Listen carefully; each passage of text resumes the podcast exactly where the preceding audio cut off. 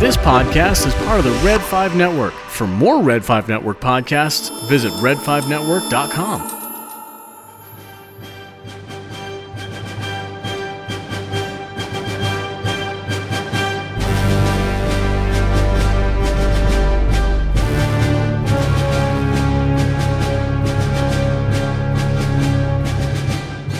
Welcome back, Star Wars fans, to another episode of Coruscant Radio Underground from the ScienceFictionary.com. I'm Andrew.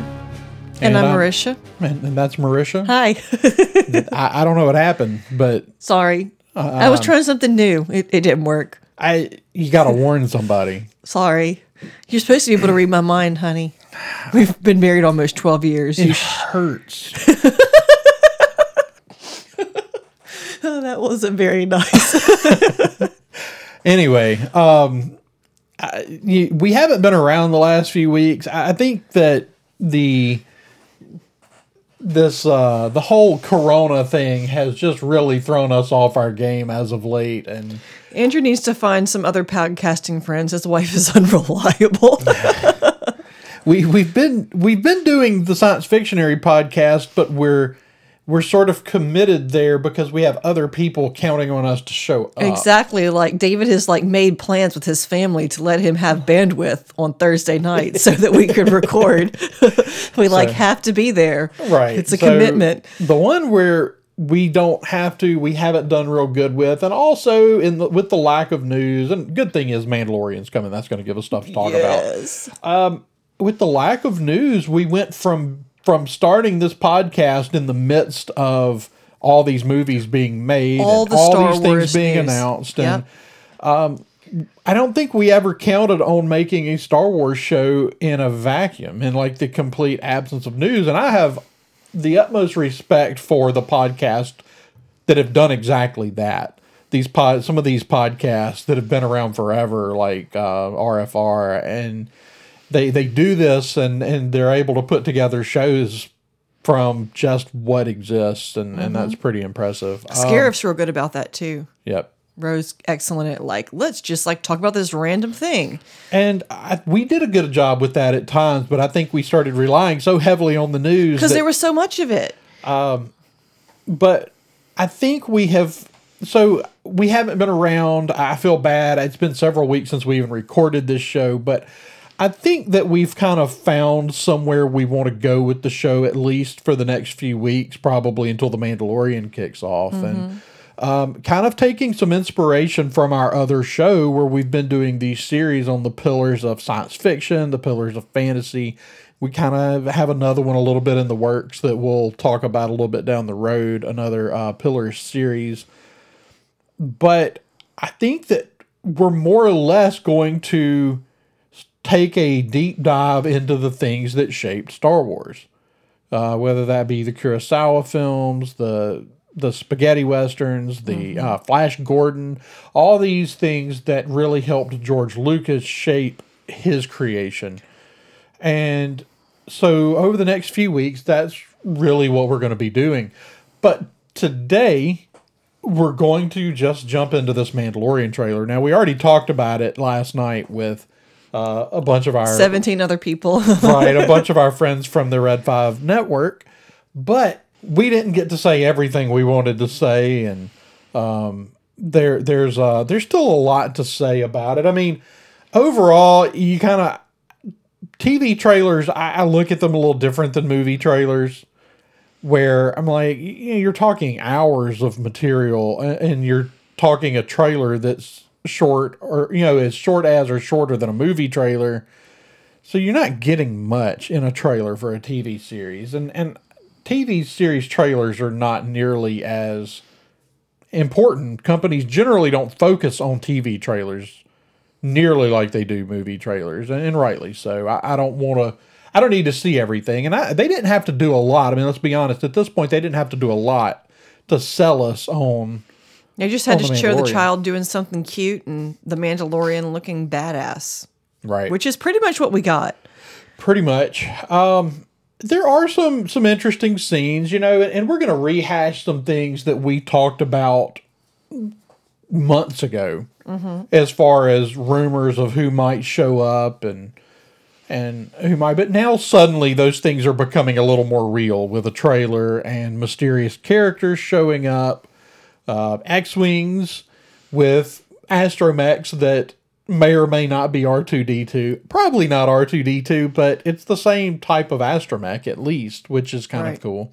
I, also a little weird because R two was, I guess, a little bit of an outdated astromech. But if you think about it, the rebellion was kind of operating with a fair amount of kind of outdated equipment. That's they true. show up with a bunch of Now, this is- Wars era, now this is firmly New Republic era though.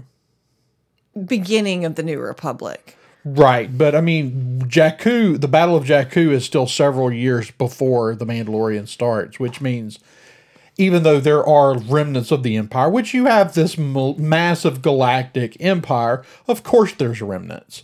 You know that that's the that would be the case with any large group, even on a planet. If you had a, a large scale war that covered half the planet, of course there's going to be remnants of of armies out there and so not to mention Moff Gideon doesn't really need more than like a star destroyer's worth of equipment and people. I mean, that's a lot of Right, absolutely.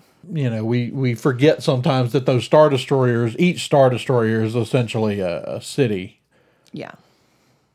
So A fairly sizable city. Right. So, um, just kind of jumping into the trailer, um, we open up with what is probably it's it grabbed me. They they chose a great shot to start it off with. We're rolling over this planet. We're getting we've got a either a moon or I'm assuming a moon and a planet in the background. Um, we we don't really know what this planet is, and we don't know if the one in the foreground is even important. We don't know which one he's headed to, Right. but he's limping along. One engine is just about dead, sparking. Uh, the ramp on the back is down, which That's can't be a good. good thing No.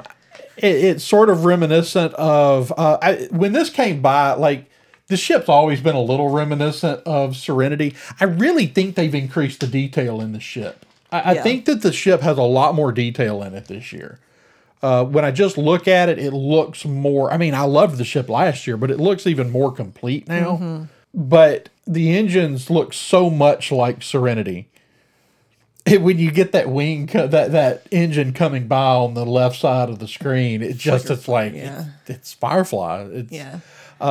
Of course, this, you know, the the whole show is very reminiscent of Firefly in a lot of ways. Yeah. It really, which is kind of strange because it's Well, it's really not because Firefly influ- was influenced heavily by Star Wars, but Right. it was influenced by that very specific Western element. exactly. It was this idea of what if we did the Old West, but it's people venturing out into space instead Right. of out west. And, you know, that's a lot of what Star Wars is. And so it makes sense that they sort of reflect each other. Yeah. And possibly even influenced each other. Yeah, which is, I mean, that's what good literature does. It, it's kind of, you know, it Im- influences a thing, which Right. influences another thing, which goes back and influences the sequel for the first thing.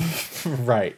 So now, uh, Rob from the Jedi Temple Archives made some interesting points with this possibly being Nar Shaddaa, uh, which so, what? Uh, Ever like about half of the people I felt like were like Nar Shaddaa. Why don't you know what Nar Shaddaa is? So, for those of us who may not know, like what what is that? That's clearly not a um a movie correct, locale. Correct. So, is that a a new can? I I don't remember. I've read a lot of Star Wars. We have books. not, as far as I'm aware, we haven't done Nar Shaddaa in anything new canon. Okay, so this is an So old nerd. the fact that you don't know it is location. okay. This was done in the Knights of the Old Republic stuff. Okay. Uh, it's in some books. Uh, Nar Shaddaa is also known as the Smuggler's Moon. Okay. This is the it- okay. So it's a moon of Nalhutta, so the Hutt homeworld, Ah, okay. See, now that that's context. right? so that might be what we're looking at here Okay. is Nar Shaddaa and Nalhutta.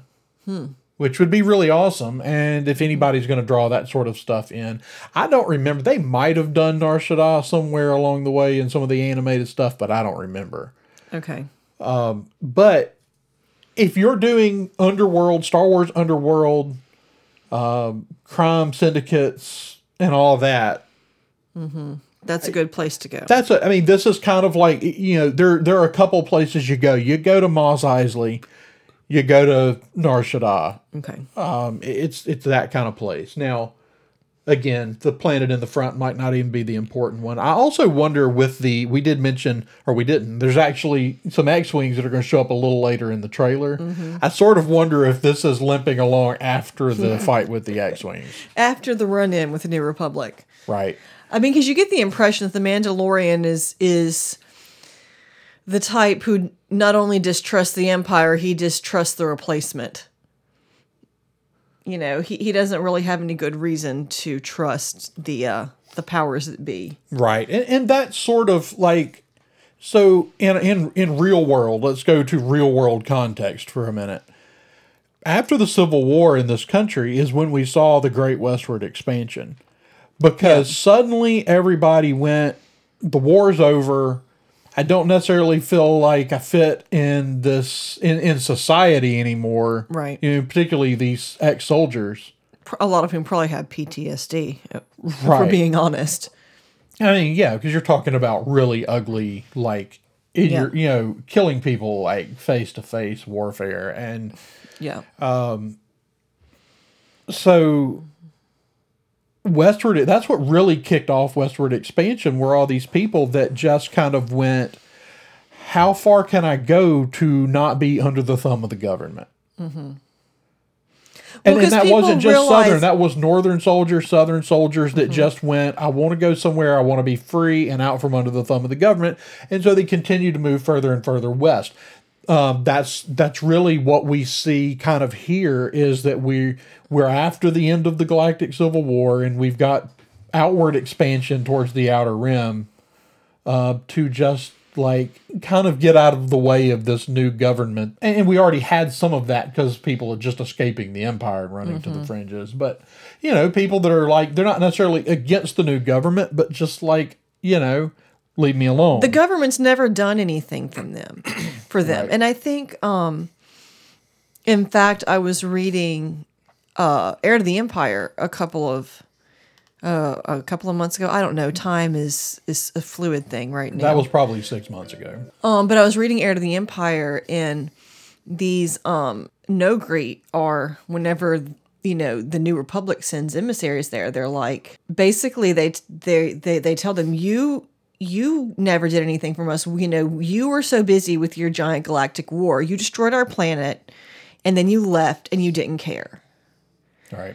you destroyed everything here and then just did anybody even think to look at the fallout that your giant space war causes on the planet below no and so you know it's kind of the the shock moment where Leia realizes that everybody doesn't consider her to be the good guy. They don't consider, You know, she's like, well, but but we were destroying a terrible evil, and they're like, well, what about the terrible evil here? And I think that that's what you're. They're kind of exploring that a lot in these stories. Is all of a sudden, you know, you, you're seeing people who the the empire never did anything for them, and neither did the the rebellion. They're just sort of the incidentals. They're they're the uh, collateral damage, and they really don't. You know, I, I'm gonna be really surprised if the Mandalorian has any use for those X-wings that seem to be trying to come Yeah. up beside him. Yeah, we're gonna get to those X wings in a minute, but uh, we cut from the um, the Razor Crest, sort of not really totally drifting in space, but definitely limping. To one, we get a shot of the Mandalorian and the child, so you know we reestablish that connection, walking through these dimly lit streets of what could be Nar Shaddaa, it could be Mos Eisley. It's so dark. Who it knows? Um, could be anywhere. they got the little little floaty basket back, so Right. that's exciting. But then we cut to what I can't imagine is anything but Tatooine.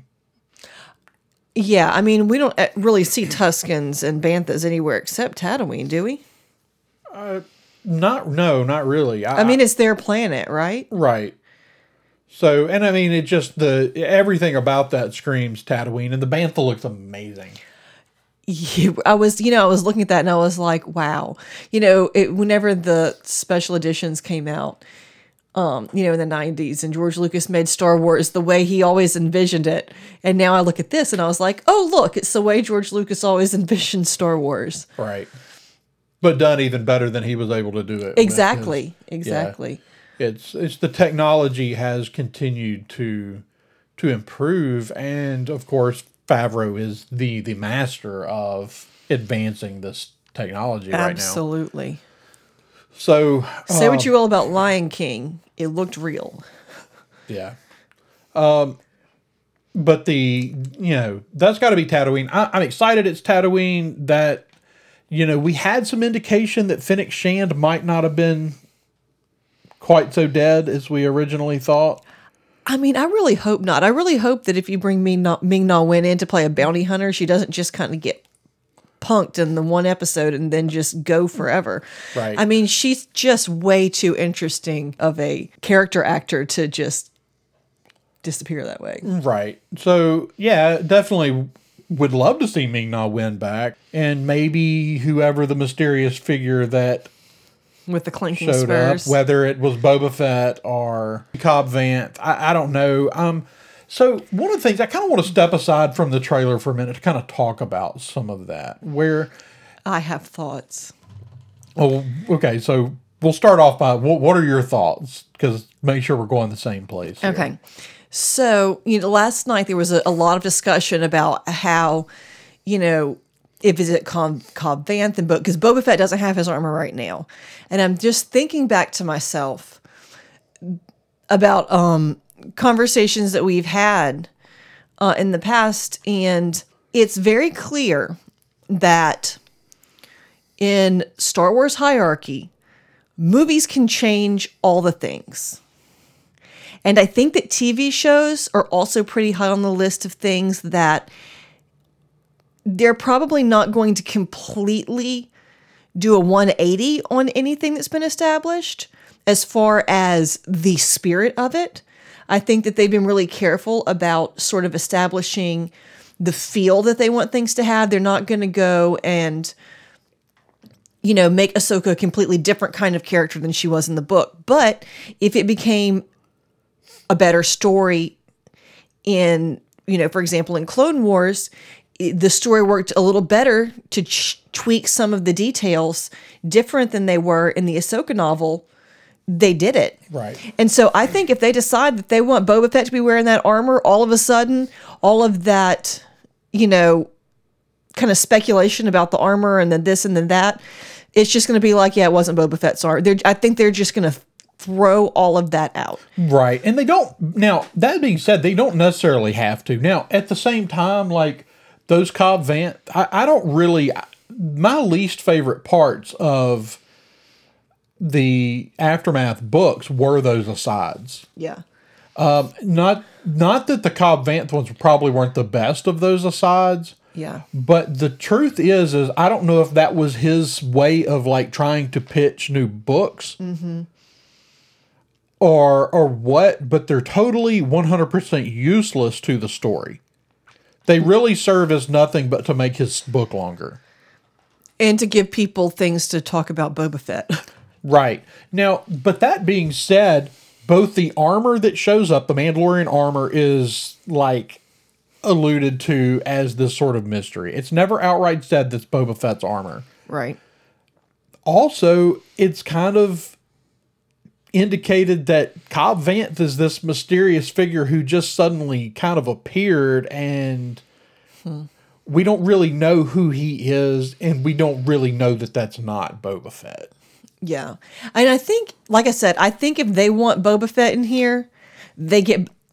I think if Dave Filoni and Jon Favreau want Boba Fett, they get oh, Boba Oh, Fett. I, you know Jon Favreau wants Boba Fett. Jon Favreau wanted this whole daggum To be a thing Boba to be a Boba story. Fett story. Now, look, I, I think that we left the Boba Fett story hanging. I know there's a lot of people. It's like it's this growing like cool thing to not like Boba Fett. Um, people overlook Boba Fett. People, well, so Boba Fett didn't do anything in the original trilogy. Well, he's literally the only one that was able to catch Han Solo. Right. Like you know, he he's a critical villain in Empire Strikes Back. Like it doesn't work without Right. without the bounty hunter there. And not to mention Boba Fett just like all appearances where he's a badass. And, you know, I think the only thing that ruins Boba Fett for people is if he doesn't get unceremoniously dumped in a pit in Return of the Jedi, then he's remembered as the badass that captured Han Solo. Right. Not the guy that just like you know, had a bad had a bad Tuesday and fell down a pit. you know, Well, so the other thing about Boba Fett is I think the people who are the biggest Boba Fett proponents tend to be EU fans because there was so much Boba Fett stuff because of course he was such a popular character. Right. There was so much Boba Fett lore written in the in the old um legends books. True. And so I find the people who are like, you know, Boba Fett's just a punk tend to be people who um, are more recent acolytes of of Star Wars. And so they're like, what? He fall, you know. And so I, I think that honestly, I think it's a stupid thing for people to get so up in arms about. But hey, if you love Mandalorians, like you owe all of this like material that's now being developed about Mandalorians to Boba Fett. It's true. Um, he is the prototype for all of it. Which is, I mean, Boba Fett being so off the rails popular was the reason there was a Jango Fett in the prequels. Right. And that all the All that being said, I know there's a lot of people who are like, I don't want Boba Fett to show up in this. It doesn't make sense for Boba Fett to show up in this. And that depends on what the story we're telling is. Because, so what Star Wars does is we tell individual stories, but against these big backdrops. Um, it's kind of one of the things that I think the sequel trilogy might be the one of the key things that makes the sequel trilogy feel different. Is yeah, we have this big galactic war going on, but we don't really do much with it. yeah. But the original trilogy and the prequel trilogy are both set against this big backdrop mm-hmm. of the political drama and this big galactic war. And our characters get wrapped up in it at times mm-hmm. and then go kind of on their own journey. And then they get caught up in the big story again. And I think that Filoni and Favreau are telling that big backdrop story. Now, what I think they're telling is this big backdrop story is what happened to the Mandalorians and maybe what happened to the Jedi in this intermediate intermediate period. Right. We know there were other Jedi still lurking out there. We mm-hmm. don't know that. I like the idea, and I, I talked about this a little last night on Scarif Live, is that if we had surviving Jedi, well, we know we had. We had Ahsoka. We might have had others. Is I like this idea that maybe we are seeing Jedi, not just Luke Skywalker reforming the Jedi Academy, or not even Rey restarting the Jedi, but that Rey is kind of Rey and Luke were kind of the keepers of the old of the history of the Jedi The old tradition. the old traditions. While we might have other Jedi out there who have started training other Padawans on their own, that we've gone mm-hmm. back to what the, the ancient Jedi were, where we don't have a single school, a single temple on one planet, that we mm-hmm. see these small, more independent groups of Jedi, mm-hmm. maybe with slightly different schools of thought Yeah. popping up around the galaxy. I really like that. I would love to see that. Um, I think that also allows us to find the the child's people Right. without it having to be Luke. Right. The only end I see to that in Luke's story is death for the for yeah. for for the child because Right. of the way Luke's temple ends. Right. You know, it's almost I feel like uh it's almost like the Protestant Reformation. You know, you kind of have, you know, like your big mover, you have Luther who like has this moment of, "Oh, son changes the world, right? So his like he's Luke Skywalker, but you also have these like isolated, almost very loosely related things happening in other parts of the world. You have Zwingli, and you have you know even Erasmus in his um, his his rationalism, um, who still stays associated with the Catholic Church, but he's kind of views things differently. You have, and so there are kind of lots of simultaneous movements happening, and just because you kind of latch on to the Anabaptist doesn't mean you're signing on with Martin Luther. You're doing your own kind of thing. Right. And so I feel like in some ways that's kind of what the Jedi are doing. They're Right. sort and, of and we see that sort of thing across the spectrum for religions, Mm-hmm. where it's not all necessarily coming back to one school of thought. I mean, even with you know Buddhism and, and Hinduism and, and all these religions, you see these different temples that have different methodologies. right. And so, um, I, I think that's uh, would be a really interesting way to kind of have the Jedi beginning to reformulate, and maybe that we have Jedi out there that chose to that, that are not they they're not enough of them yet that they really didn't get involved in the the second galactic civil war not that they didn't exist Right. or maybe they're even dealing with other things. And not that you couldn't slowly work them into having been involved in other ways. Right. Um, but all that to say, like, we're telling this big backdrop story. We know we're telling the story of the Mandalorians, what happened to the Mandalorians, what the. I hope the story that we're telling is what the future of the Mandalorians is. I hope that by the end of The Mandalorian, whatever that is, however many years down the road that is, that we've restored, you know, a new Mandalore has taken up the title and restored Mandalore. Maybe they've got their planet back. Maybe they're, you know, we see the restoration of one of the great civilizations of the galaxy. Well, I kind of want to see the same thing with the Jedi of some sort of restoration that doesn't step on the sequel trilogy, but allows the Jedi to still be out there, but much like the uh, much like the uh, Mandalorians, they kind of have to exist in the shadows for now. Uh, but that's the thing. I want to see this developed where we get to see the Jedi and the Mandalorians somewhat begin to to return to their glory and glory days and reemerge from the shadows.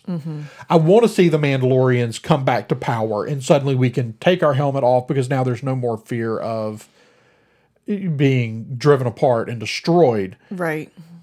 And what you know once your identity's known and, all these things. And um, so if what we're telling is the story of the mandalorians we've got enough little teases out there about well, he's not a mandalorian. I don't know where he got that armor even though Jango was definitely from a mandalorian world. What did that mean? Was he we see Din Djarin kind of some of the other Mandalorians going, You're working as a bounty hunter and working with our enemy. So maybe he was alienated for being a bounty hunter.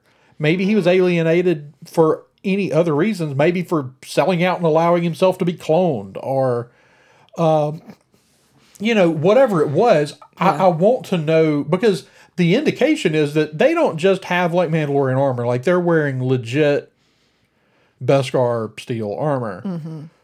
Um, if you're telling the story of the Jedi and that if there's some story left to tell about exactly who the Fets are, then by all means they belong in the story. And I can't think while I, I want my feelings wouldn't be hurt if they don't show up in here, at this point in time, this is the best place to finish telling their story. Yeah. They don't have to become major players in this. Right. Now, what way we see Boba Fett used in a lot of these other stories where he's popping up right now, like the these bounty hunter books, he's he's a rogue element Yeah. Um, that can just show up at any point in time. Now, I have to think if Boba Fett's alive, what I want to see, I don't need to see a whole lot, but if Boba Fett's alive and another man is wearing his armor, I want to see Boba Fett take his armor back. Yeah.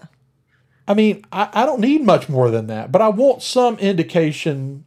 Like, Boba Fett has been a mystery for a very long time now, almost 40 years.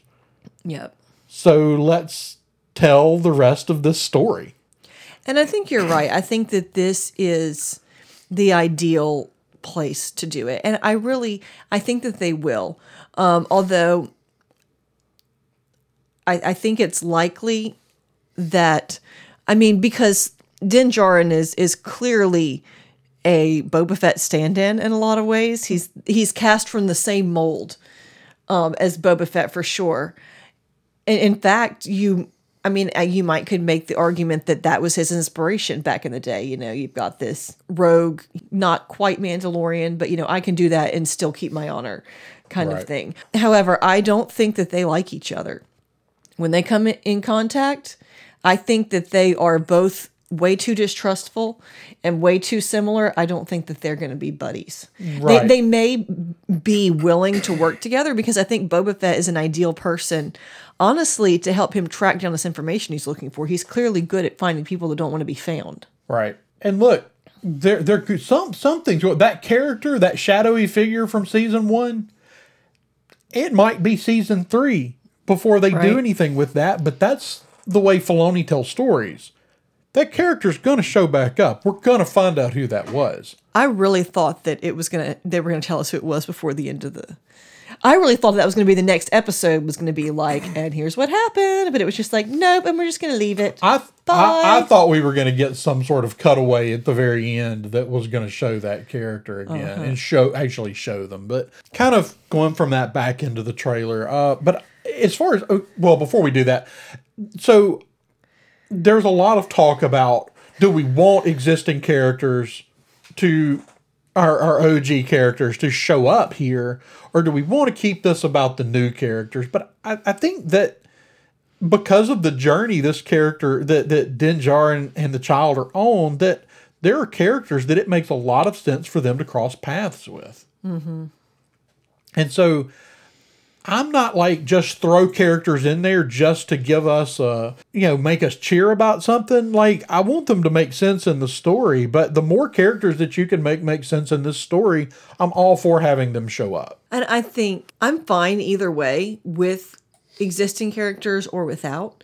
But I'm confident enough, I, I have enough confidence in the creative team after watching the first season of The Mandalorian that I'm confident that they bring them in. It's not going to be cheap.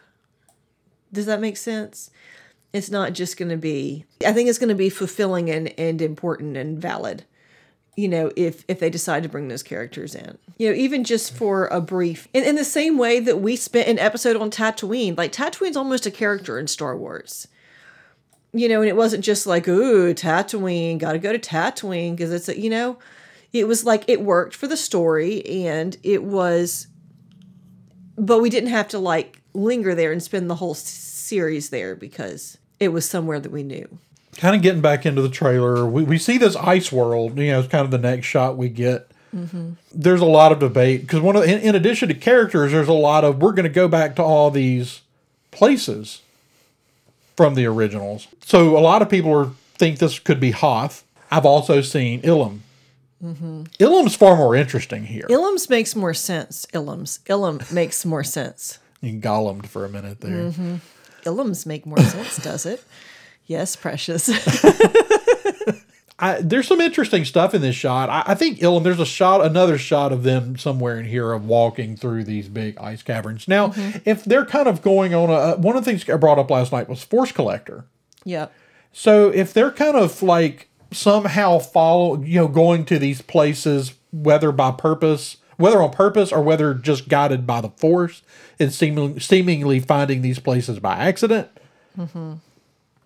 you know, going back to the one of these places where where Luke, you know, really for the first one, not the first time, but where he really reached out with the Force when he when he grabbed his lightsaber from the ice. Mm-hmm.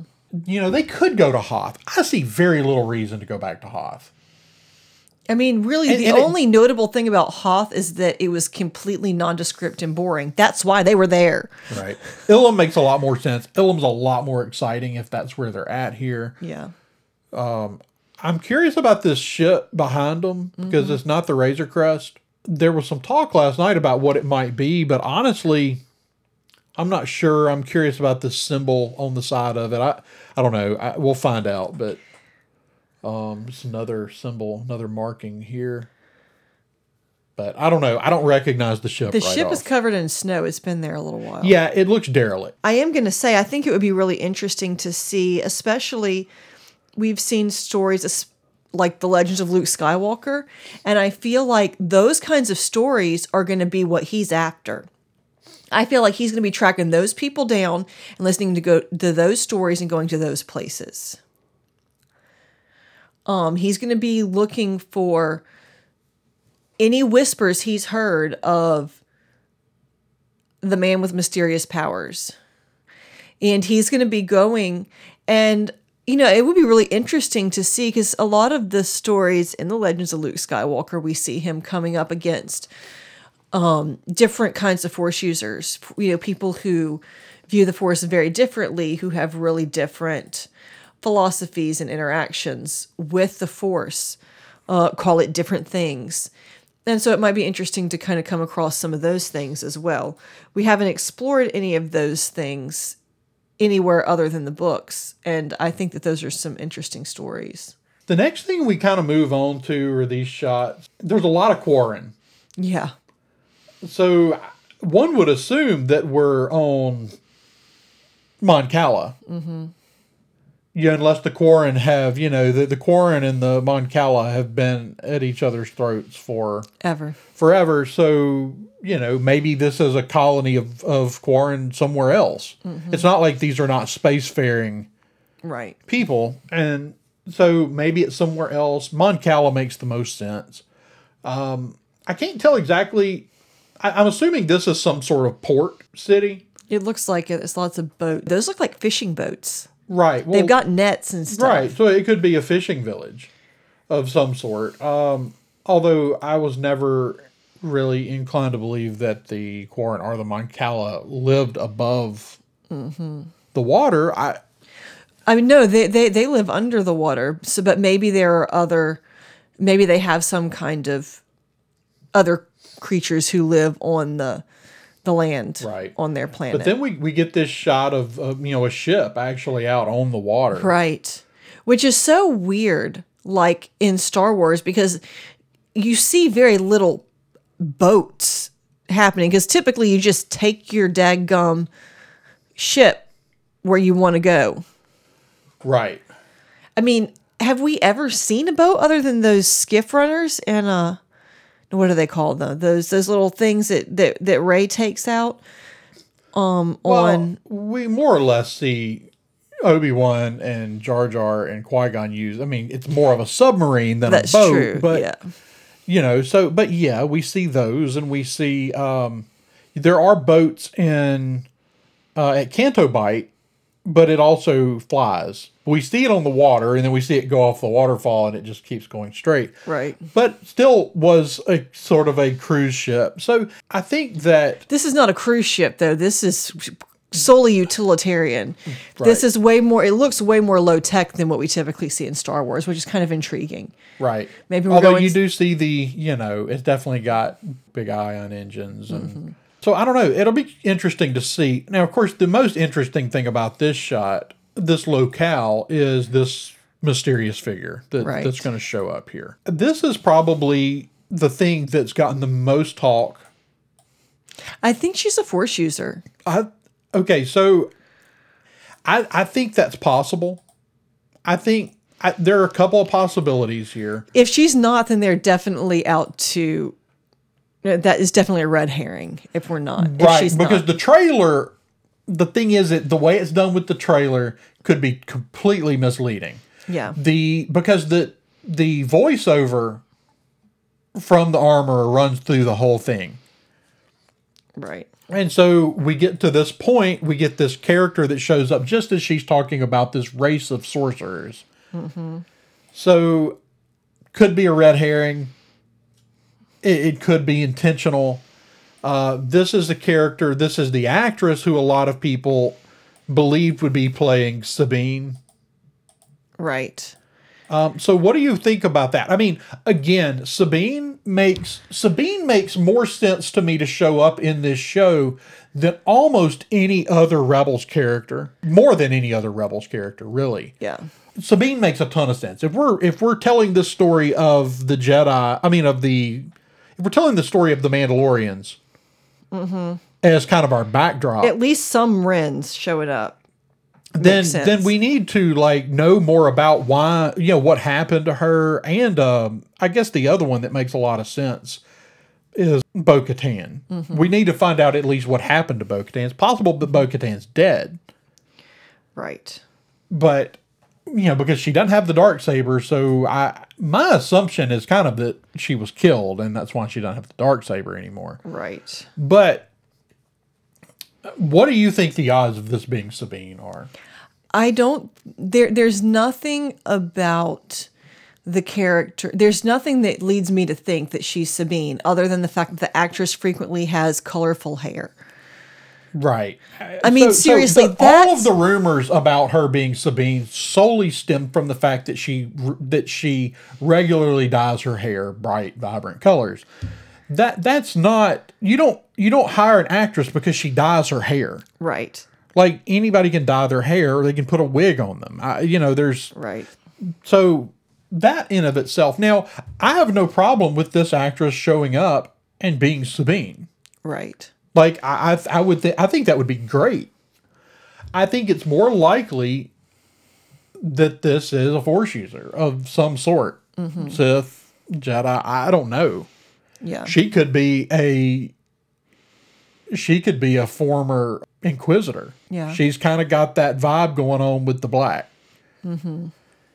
So Um, I mean, I think you know. I know a lot of people are are pointing out that the actress is not Asian. So I guess the, the assumption is that because the voice actress uh, is of Indian descent, that naturally they have to cast an Asian actor. But you know, it doesn't necessarily translate that way. No, well, no. I mean, because obviously, if Rosario Dawson is playing Ahsoka Tano, you went from a white actress to a black actress, and and I mean, I'm that's fine. Right. But I, I don't think it's not like we've ever had this rule where the voice actor or the voice actor somehow dictates. Now, I do think there were some design elements to the Wren clan that are Asian, but th- here's here's where I come down on this. If this is the choice they made, if this is Sabine Wren and Dave Filoni had a hand in making this choice of one of mm-hmm. his characters, right. I have no problem with that whatsoever. I never believed that she was playing Sabine because the reason people came the the reasoning behind that was sort of off the wall. Yeah. Wouldn't mind it being Sabine. Just don't think it is. I don't think we're to the point where we're necessarily going to introduce Sabine. And I think she's going to be some kind of force user.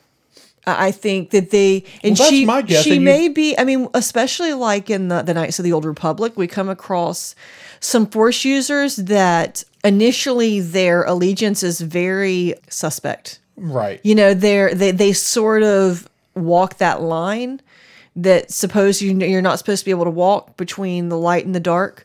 Of course, you know, ultimately everybody comes out on a side um, right. but I think that she just her vibe kind of gives off force adept at least hmm. who isn't necessarily a Jedi.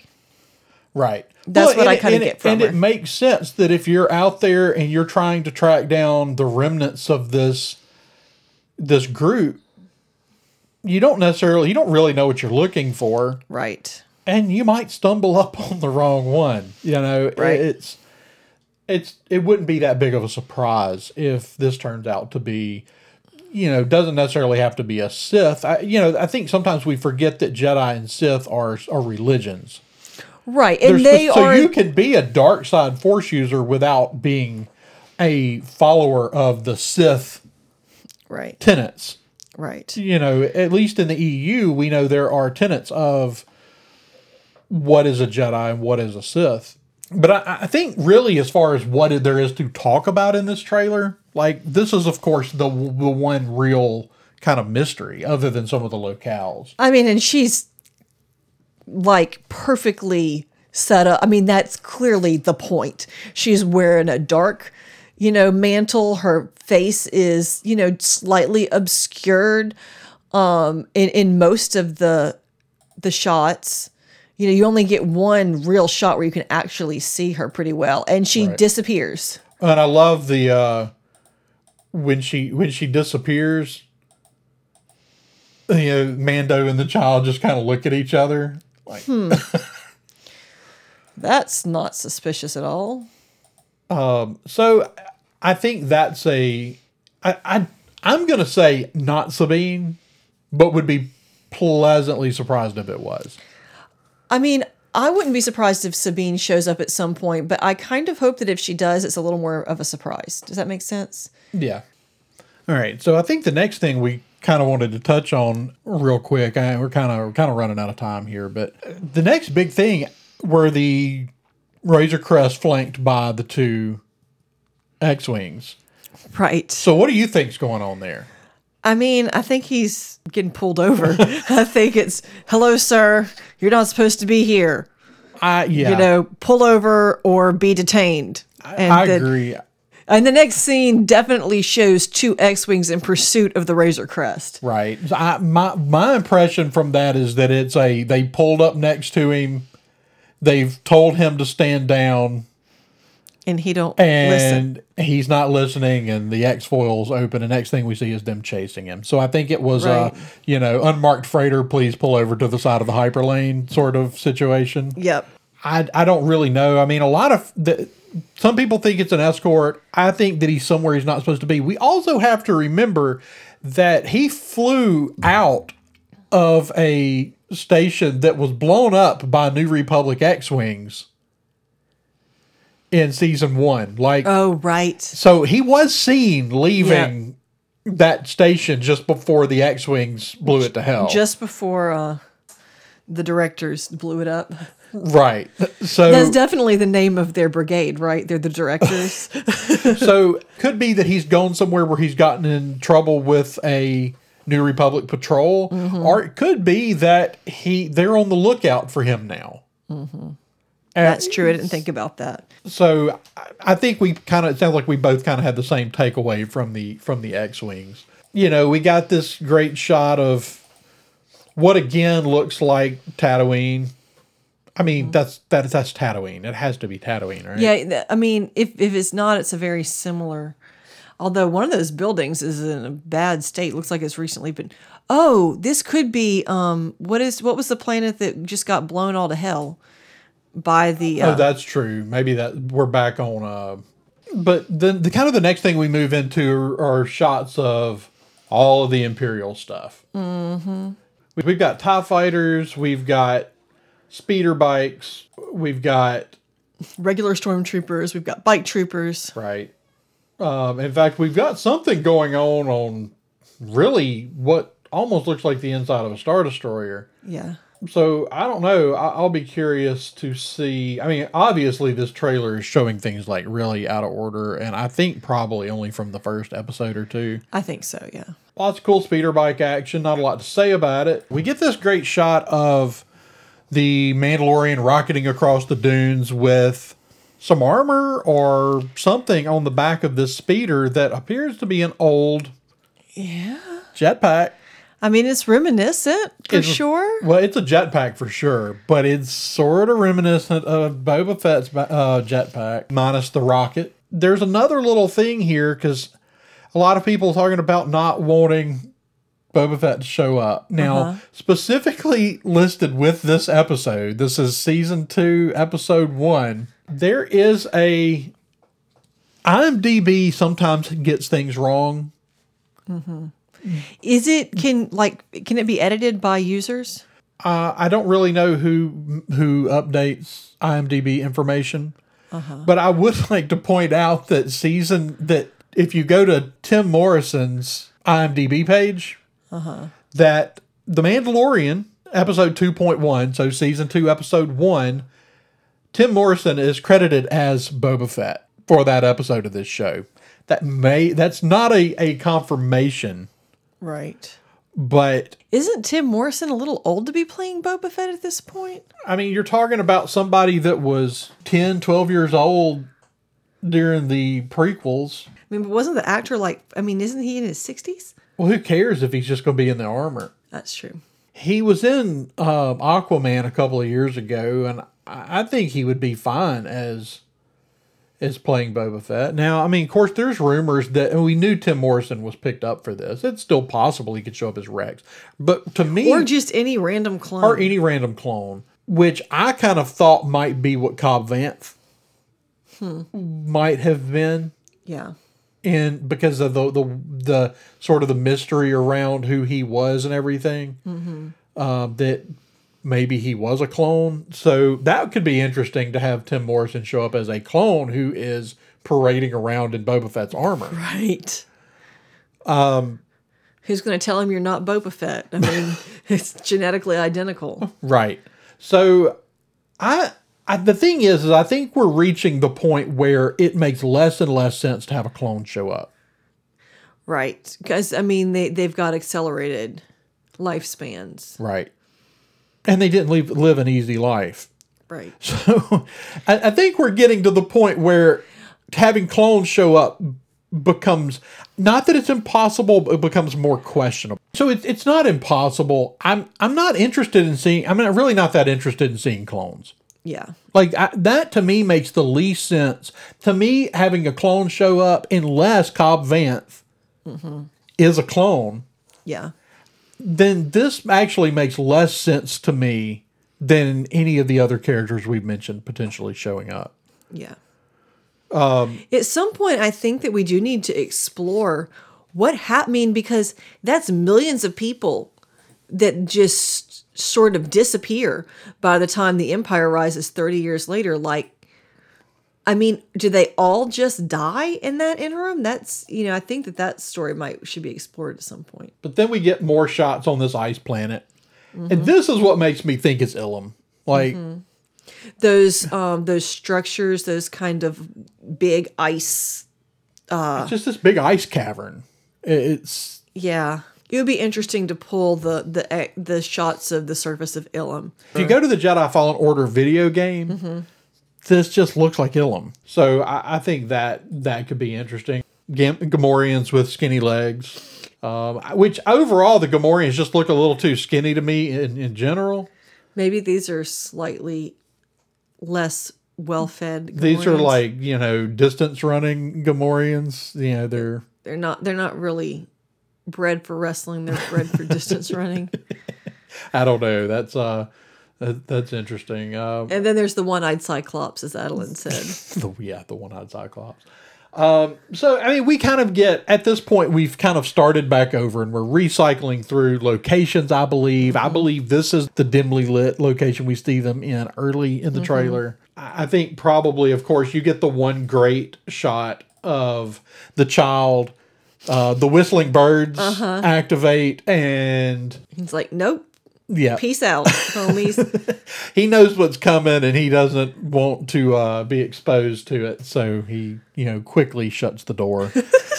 Yeah, I think that was the cutest thing in the whole oh that was definitely like i mean it was the only thing that like i mean most of it's just like you're just sitting there going wow this is amazing looking. And then this is like the one thing that like evokes a response from you. And, and I mean, it's so dadgum cute. Look how cute that critter is.